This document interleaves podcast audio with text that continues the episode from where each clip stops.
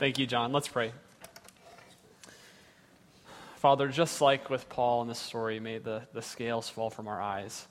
And may we see the truth and beauty of your word this morning together. We pray this in Jesus' name. Amen. Well, good morning. Uh, my name is Andrew. I'm a pastor here on staff. It's great to be with you. And if you've, uh, if you've been with us the last few weeks, you know we've been doing a little study on the church um, as we've moved through the whole Bible in a year and open here uh, thinking as we've been talking about the church the last several weeks, you know, where it comes from, how it started, answering questions like that. And last week, we took a look at the beginning of the book of Acts, which is really the book of Acts, a history of the early church written by Luke. And Luke writes, basically, he writes this book to answer the question how does God build his church? How does he build his people after Jesus is gone, after Jesus has ascended? And this is not re- just a religious question. Uh, as we've said before in this series a few times, historians of all stripes, of all backgrounds, wrestle with the rise of the Christian church worldwide because it was un- it's unprecedented in history. Uh, how did it happen? What was the, the power of the church that allowed it to go from this obscure Jewish sect of a dozen people to the religion that would transform the Roman Empire and, and then the world? And the simple answer that you get from the book of Acts for how this happened, what, what this power is, is the simple answer is conversion. Conversion. Christianity converts people. You see, the early church, people at this time, people didn't just sign, sign up or join the club. Uh, they were converted to the faith. They were converted. And Christian uh, conversion is one of the most profound changes that can happen to a person. It's incredibly powerful, not only for the person who's experiencing it, for, for all the people around them. And, and you see this on, on the large scale throughout history. So, as best we can tell, Christianity grew from about 1,000 people in AD 40 to, over, to about 34 million in AD 350. This is, I mean, growth like that is unprecedented in history. But Christianity uh, doesn't just convert lots of people, it converts all kinds of people. People that should have nothing in common. People who are uh, social or ethnic or political enemies, people who are searching for truth, people who really aren't searching for truth.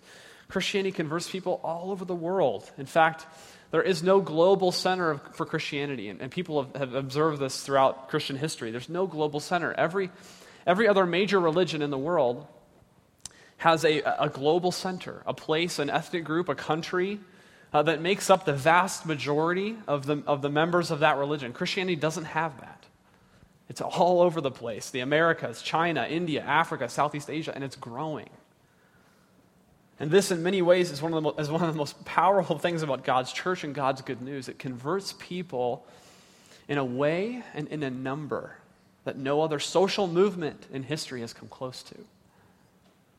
So, what is conversion and, and what's so powerful about it? Well, no book, uh, no story, I should say, in the book of Acts describes the power of conversion better than Acts chapter 9, which we just heard read. And this is the story of how Saul of Tarsus, the religious teacher and persecutor of Christianity, becomes Paul the Apostle, which is Christianity's most profound thinker and theologian and missionary. And his story of conversion, though it has many unique elements that we shouldn't try to apply universally, is a kind of pattern for what conversion is and how it works. And Paul himself understood it this way. He says in one of his letters, uh, 1 Timothy, he says, Christ Jesus came into the world to save sinners, of whom I, Paul, am the foremost. But I received mercy for this reason, that in me, as the foremost, Jesus Christ might display his perfect patience as an example to those who were to believe in him for eternal life. So Paul says, I am an example. Learn and study my story. There's something about Paul's story that each of us can relate to when we think about conversion, and several principles come from this story this morning, and that's what we're going to spend our time on. But before we dive in, just a little background on this guy, Saul of Tarsus. If you, if you haven't turned there yet, go ahead and turn to the book of Acts. It's the first book after the four Gospels, so Matthew, Mark, Luke, John, Acts, chapter 9. And we see right away in verse 1 that Saul is on his way to Damascus. And the reason he's going to Damascus is to persecute Christians. And you see back in chapter 7 of Acts, the first Christian martyr, Stephen, is stoned to death in Jerusalem. He was speaking out against the religious leaders of Jerusalem, accusing them of killing the Messiah by crucifying Jesus. And so on the spot, they, they killed him as a, as a blasphemer. And then in, in chapter 8, verse 1, Luke points out that while all that's happening to Stephen, while he's dying, Saul is there approving of the execution. He's standing right there. And right then, Saul becomes the chief persecutor of the early church. And he went, it's, you know, Luke says he goes house by house, imprisoning Christians left and right. So Christians began fleeing Jerusalem for nearby cities for safety, cities like Damascus. But so Paul, you know, Paul figures that out, and he so he goes, he gets approval from his boss, the high priest, to go to the synagogue in Damascus and begin arresting more Christians there and bringing them back to Jerusalem. So, beginning in chapter 9, we find Saul is on his way to Damascus. And, and this hints at the first thing we learn about conversion. It's subtle, but it's so important. It is so important for us to hear as modern people. And it's this everyone needs to be converted. Everyone needs to be converted. Saul, and, and from now on, I'm just going to call him Paul before I start confusing myself. Okay, so Paul, Paul is, was the most religious person you could ever meet at this time. He was part of a group called the Pharisees, if you've heard of them before, some of the most religious and devout and zealous people in all of Israel. These people kept the Old Testament law better than anyone. They were upstanding citizens, they were law abiding people, and Paul, in particular, was an up and comer in this group.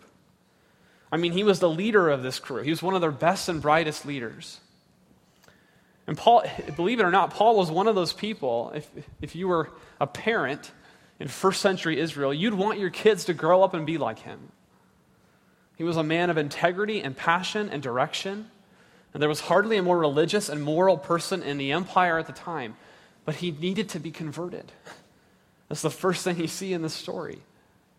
And if he needed to be converted, then everyone needs to be converted.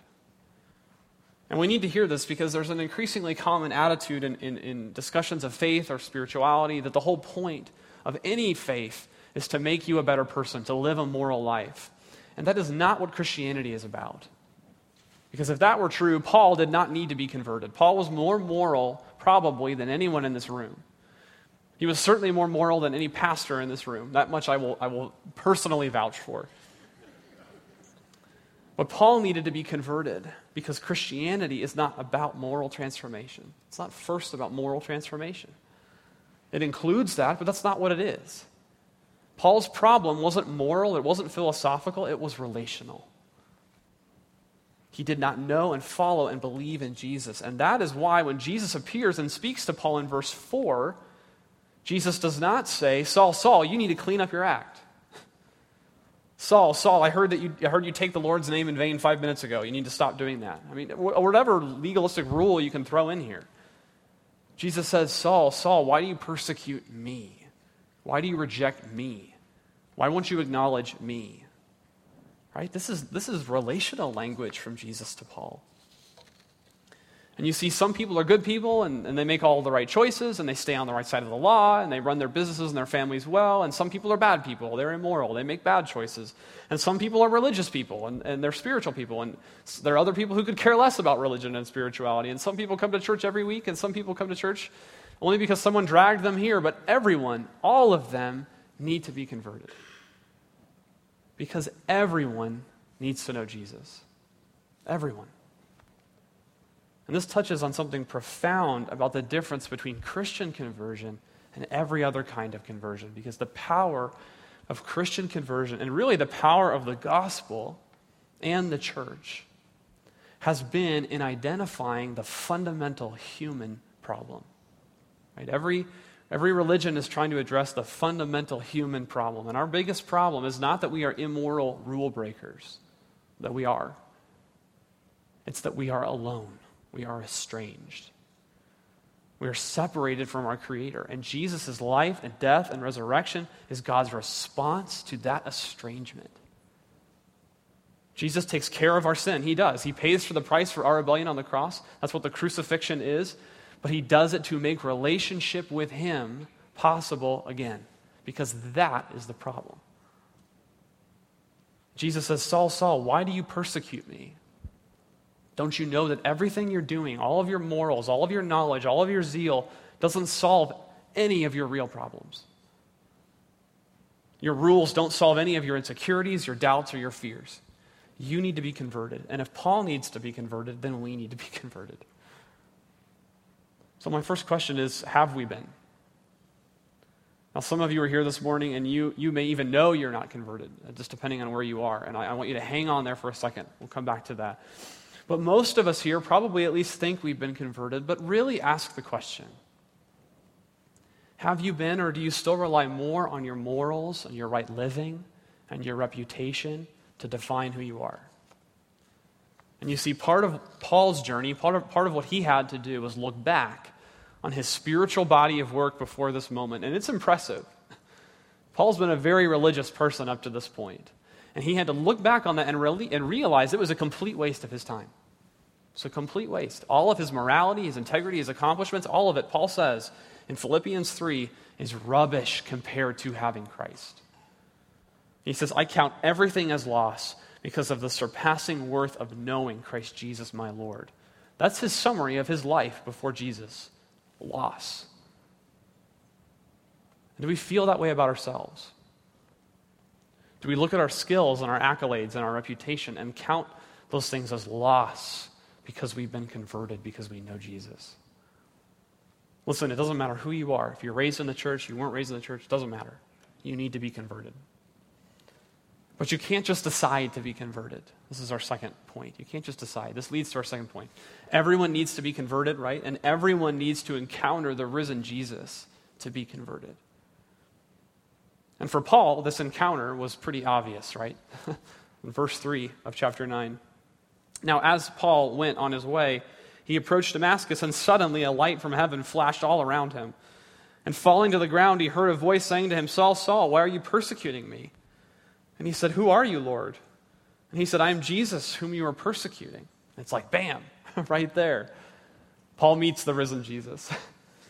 Now, Paul, we, we often don't think about this. Paul probably knew Jesus before he was crucified. Or at the very least, he knew of him. So, Paul and Jesus are, are really close to the same age. And given Paul's religious training in Jerusalem and the likelihood that Paul spent a lot of time at the temple, especially during holidays, uh, it's very likely that Paul probably saw Jesus. Uh, he maybe even heard him teach, maybe even heard him preach, maybe even interacted with him. We, I mean, we just don't know. But regardless of all of that, Paul still became the chief enemy of early Christianity. You see, it wasn't enough that Paul knew Jesus lived. That's not conversion. Conversion is not acknowledging Jesus was a real historical figure.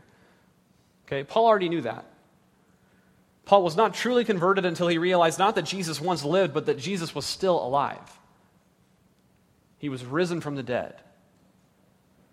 And when Paul encountered the risen Jesus, the resurrected Jesus on the road to Damascus, that's when everything changed for him. The rest of the book of Acts is really just documenting the implications of this moment in the life of Paul. He'll become the main character in, in a lot of ways. Now, there are two noteworthy aspects of Paul's encounter with Jesus that I want to spend some time on. And these are things that we almost know and are a necessary part of, of everyone's conversion. And the first is that Paul wasn't converted until he considered the evidence. He had to think about it. Oh, let me explain what I mean. Paul encountered the risen Jesus, but that doesn't mean that he believed in him right away. He had to think about it. And, and interestingly, Luke tells the story of Paul's conversion three times in the book of Acts. Three times. First here in chapter 9, and then again in chapter 22, and then again in chapter 26. Now, why would he do that? What, what, what, uh, what about Paul's conversion here is so worth repeating, is so powerful that it needs to be in there three times? Well, in Luke's mind, this story that we're looking at has incredible apologetic force because Paul had every reason to disbelieve what he saw that day. But he converted anyway. To convert to the faith he was opposed to would be embarrassing for him. It would make him a target for the Jews, which it does, and it would completely ruin his life as he then understood it. It would ruin his life. His career would be over. But Paul was so intellectually compelled by the evidence of Jesus' resurrection and lordship, he could not deny what happened, even though he probably wanted to. You ever thought about that? He didn't want to believe this. So Luke makes sure that you don't read his story and miss this point. Paul encountered Jesus on the Damascus Road. It happened. Now, We hear that, we, and we often look at stories like this and we think, well, sure, if I, I'd have faith and convert if Jesus showed up on my commute to work. this isn't fair, right? Anyone would believe in Jesus if this happened to them. Now, but hang on and really think about that. No, they wouldn't. They wouldn't. They would not. Paul, after this happened, think about it, could have arrived at Damascus dazed and confused and simply said, Wow, that was really bad heat stroke, guys. I've been, I've been thinking about Jesus way too much. Or, you know, oh man, I need a, is there a shrink here in Damascus? I've been stressed out lately. Or, you know, I knew breakfast tasted funny and now I, you know, I'm feeling the effects of I mean, whatever it was, he could have said, he could have explained this away. He could have. And you think about it, if you don't think that's true, then you don't know yourself very well because we do this all the time. And uh, I'll throw myself under the bus. When I, when I hear a, a, a noise in my car, right, a, a, noise on my engine that doesn't sound right, do you think I stop and pull over and pop the hood and look around? No. I turn up the radio. I don't want to know what's wrong with the car. Right? The, the con- I don't want to know. The, co- the consequences are too terrible. I don't want to know. And I start thinking, I can't afford to pay for this car, and I ignore it. I mean, I wouldn't know what I was doing anyway, but I don't want to, I mean, I don't want to know. And, and how much more Paul? Liable to lose everything. Everything. How much more likely would he be to suppress, to explain this away any way he could? But instead, he examined the evidence and concluded that Jesus rose. And if he rose, then he is Lord. And if he is Lord, then Paul's life had to change. And when we encounter the risen Jesus today, we, and we do it primarily through his word, or while speaking to a Christian friend or family member, or encountering incredible beauty in the created world, or in our doubts about the choices that we've made, when those moments come, examine the evidence then and there. Don't ignore it, don't suppress the truth. Think about it. Follow the truth of what you're experiencing, and you will find Jesus at the end of it. Conversion doesn't happen until you think about Christianity. You have to think about it. It's not just an emotional process, it's an intellectual one.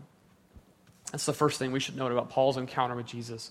He had to examine the evidence. The second thing, Paul's encounter with Jesus was a process that will look different for everyone. It's a process that will look different. Now, uh, you know, on first reading, you're probably thinking, Andrew, you didn't even read the story. This is not a process of Paul's life. There's one, you know, one minute Paul is the, is the chief persecutor of the church, and the next he's the best preacher of Jesus the world's ever known. Okay, this is instantaneous change. And to be sure, Paul's conversion is very dramatic and very unique and very linked to his, his unique calling. And so we can't push it too hard as a pattern for our own lives. But, but in another retelling of Paul's conversion of this story in Acts 26, Paul gives even more detail about what happened on the Damascus Road in that retelling. And there, Paul says that Jesus said to him, here's how Paul says, And when we had fallen to the ground, I heard a voice saying to me in the Hebrew language, Saul, Saul, why are you persecuting me? It is hard for you to kick against the goads. So, Jesus, you know, what in the world is Jesus talking about? What's a goad? Well, a goad is, a, is basically a shepherding tool, it's a sharp stick used to prod animals uh, away from danger back onto the right track, right? You protect them from a cliff or a ledge or, or things like that. You prod them to get them back on the right track. And Jesus is saying, Paul, long before this moment, I have been goading you. Long before this moment. I've been preparing you for this. I've been working in your life to get your attention, and you've been ignoring me, and it has made your life terrible. It's hard for you to kick against the goads. That's what he means. You see, Jesus is already, if you think about that, he is already at work in our lives before we encounter him. Every person in this room right now, Jesus is working in your life. He's active in your life, and no one's conversion is sudden. There's always preparation happening. There's always a process, and it's hard to know exactly what that looked like in Paul's life in particular. But we can make a guess because we all, we all have these things in common. Maybe Paul struggled with guilt about who he was about how in his heart of hearts he knew he was not a good person, that he lived a double life. He was one person on the outside, and he was another person on the inside. Right? Does that sound familiar to anyone? Or maybe he had serious doubts and fears. He had doubts about his ability to handle life, or fears about getting hurt or being abandoned by family and friends. He had fears of failure, right? Anyone here have fears of failure? Or maybe he had pain and loss in his life that just wouldn't go away. He couldn't get rid of it. No matter how hard he tried, it was eating him inside. There were answers he needed he couldn't find.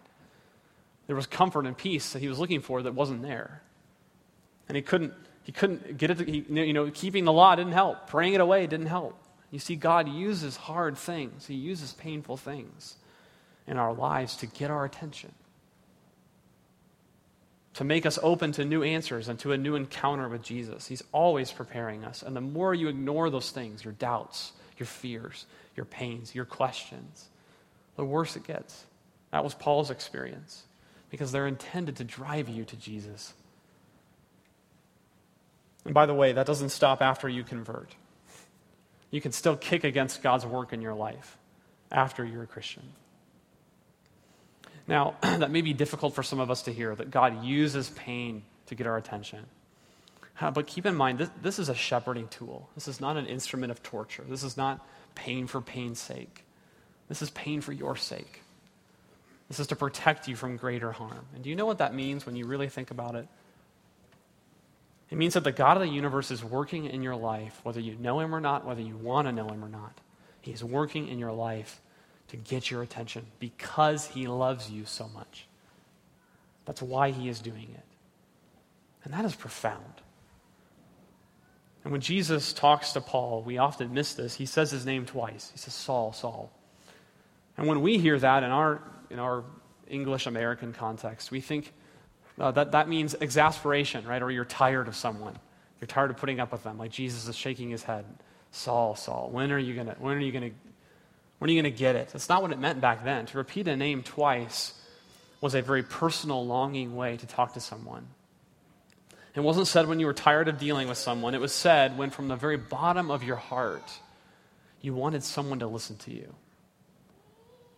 Like when you warn a friend or a loved one or a child that what they are about to do is bad for them. It comes from a place of a profound love and care. And Paul heard that. In that moment, he heard it. Paul understood in this moment that though he was the most ardent skeptic, he was the most violent persecutor, he was the chief offender of the Lord of the universe, Jesus was still pursuing him. Saul, Saul, why do you persecute me? Don't you know that I love you, that I've been in your life already? Don't you know that I'm, I'm working to woo you to myself? And when you begin to see the circumstances of your life, through that lens, through the lens of God's love and care and pursuit of you, the power of conversion is there. I can change lives like, like nothing else can. Because Jesus doesn't just want to meet you. That's necessary for conversion, but that's not all. He doesn't just want to meet you, he wants to change you. And this is our third principle from Paul's conversion. Everyone needs to be converted. Everyone needs to, to meet the risen Jesus to be converted. And now everyone is given a new purpose when they are converted. You're given a new purpose in life. And one of the most powerful parts of Paul's conversion, and no doubt one of the reasons Luke puts it in his book, is the radical new purpose that life that Paul's life has after he meets Jesus. And you see it right away in his, in his story. If you look at verse 5, after Jesus asks Paul why he's persecuting him, Paul says, Who are you? And Jesus says, I am Jesus whom you're persecuting, but rise and enter the city and you will be told what you are to do. So Paul meets Jesus, and Jesus immediately just gives him orders. He says, Get up, go into town, I'll be in touch. And Paul, just like that, just like that, the purpose of his life is changed forever. The man who was going to Damascus to end Jesus' church, the mission of his life was to wipe these people off the face of the planet, is now sent by Jesus into Damascus to become the most catalytic leader in church history. And Paul will become one of the, the primary ways that God's church spreads from Jerusalem to Samaria to the ends of the earth. Acts begins in Jerusalem with Peter, it ends with Paul in Rome. The church spreads out and out and out. And the whole book is about Paul's radically new purpose in life after he meets Jesus. And when you meet Jesus, part of the way you know you've really met him is he immediately starts telling you what to do. That's because he doesn't just want to meet you, he wants to change you. He, he takes everything you are all your gifts, your flaws, your relationships, your doubts, your questions, your, your career, your family, everything. And he turns them toward his purposes.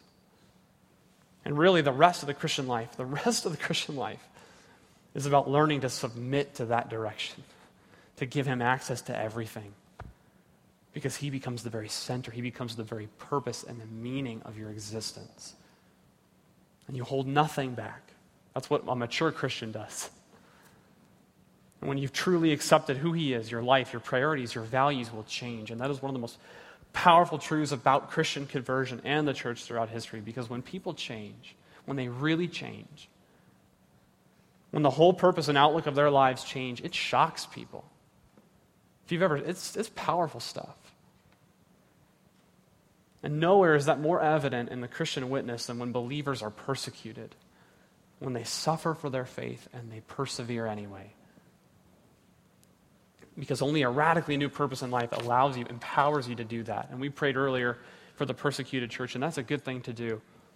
But you know, they're praying for us because the church is thriving under persecution across the globe, and they understand better than we probably do that suffering is just a part of being a Christian. Part of what it means to convert is to convert to a life of risk and suffering and maybe even persecution. Paul would, if he's any example, he would go on in his life to suffer greatly for his faith. But he, here's how he describes it. He counted it as a, he calls it a light and momentary affliction compared to the weight of glory being prepared for him. How does, how does anyone get the power to approach suffering and hardship like this? And the answer from the book of Acts is conversion. For Paul, it's this moment in the Damascus Road. changes everything. Yes, this new purpose includes suffering, but it also includes an incredible power to endure. When we convert to Christianity, we get a power and a purpose from Jesus that transcends our suffering, transcends our loss and our heartache. Doesn't mean we don't experience those things. We have a power and a purpose that transcends them. And the converted life has incredible power, as Paul shows. But you cannot live the converted life alone. And Paul's story teaches this as well. And this is our final point. Everyone needs the church when they are converted. You need the church. And Jesus could, if you think about it, Jesus could have done anything with Paul after his encounter on, on the Damascus Road. He literally could have picked Paul up. He does this with someone else in the book of Acts, by the way. He literally could have picked him up in a whirlwind and transported him to Rome, to the center of power, and just had him start preaching and teaching right there. Okay? God could have done that, but we know that's decades away for Paul. So what does Jesus do instead? Well, he goes and he finds this church leader named Ananias, this random guy, to come and do the rest of the work with Paul. You look at verse 11. The Lord said to Ananias, Rise and go to the, the street called Straight. And at the house of Judas, look for a man of Tarsus named Saul, for behold, he is praying he has seen a vision of a man named Ananias come in and lay his hands on him so that he might regain his sight. Now, why does Jesus go and find this random Christian to get into Paul's life? Why does he need the church to do his work for him? Why does Jesus need this person? Because Jesus, throughout this whole story, is teaching Paul and is teaching us that he is the church. The church is him. When he first confronted Paul, Jesus doesn't say, Why are you persecuting my people? He doesn't say, Why are you persecuting my church? What does he say? He says, Saul, Saul, why are you persecuting me? Jesus so closely identifies with his church. It's his representative on earth from now on. To live this converted life, we need to keep on encountering Jesus. We need to encounter him as much as we possibly can. And the most tangible way we encounter Jesus today is through his people, it's through the church. And this is what Jesus is teaching Paul in this moment. He's saying to know and follow me is to know and belong to my people. And not just the universal abstract church, like be a part of the church. It's this church, Paul, Damascus. There's a church here. You need them. And just to hammer home the point, Luke adds this detail. Ananias, when he goes to pray with Paul, he lays his hands on him in verse 17 and heals Paul's blindness. Now remember that Luke wrote two books the Gospel of Luke and the book of Acts. It's a two volume, it meant to be read together. It's a two volume work. And in Luke's gospel, almost every time Jesus heals someone, Luke points out, goes out of his way to show that Jesus reached out and laid hands on the people he healed. Ananias does the same thing. And Luke is telling us that from now on, Jesus' compassion and his healing and his outreach and his love comes through the church, his representative on earth. And it isn't just a place where healing happens, it's where forgiveness and acceptance happen too. Ananias' first words to Paul, and keep in mind, Ananias knows who Paul is. His first words to Paul, the persecutor of the church and the murderer of his friends. His first words are, Brother Saul. Brother Saul, welcome to the family. Because anyone who follows Jesus and knows him, no matter what he or she has done, is my brother, is my sister. That's what Ananias is saying. And this, in a nutshell, Paul experiences in this moment what it means to be converted, because in that moment he realized just how immoral and evil and revolting he truly was spiritually. He just got it. And at the same time, he realized he was more loved and more forgiven and more accepted than he could ever dare hope. That's conversion. And you cannot realize that. You cannot fully believe it. You cannot grasp it and let it change your life until you experience it in the church. It was true for Paul, it's true for us. So, have we experienced this? Do we, want, do we have this kind of power here? Do we want this? If, if Paul needed to be converted, we do too. Doesn't matter who you are, doesn't matter where you come from. But don't, don't ever forget this point. This perhaps is the most powerful point of Paul's conversion. If Paul, the worst of sinners, was converted, if he was converted, if he was forgiven, if he was accepted, if he was used by God, like this book tells us, then we can be too. Brother Saul, right? Welcome to the family. Conversion has the power to do that for each one of us. Let's pray. Father, for the gift of conversion, for the gift of you interfering with our lives and addressing our real problems and forcing us to reckon with them. We are so thankful. And we are thankful for the gift of your word and your people who strengthen us in times of suffering and persecution, times of loss in our lives. God, may it continue to form us and convert us more and more into who we were created to be. We pray this in Jesus' name. Amen.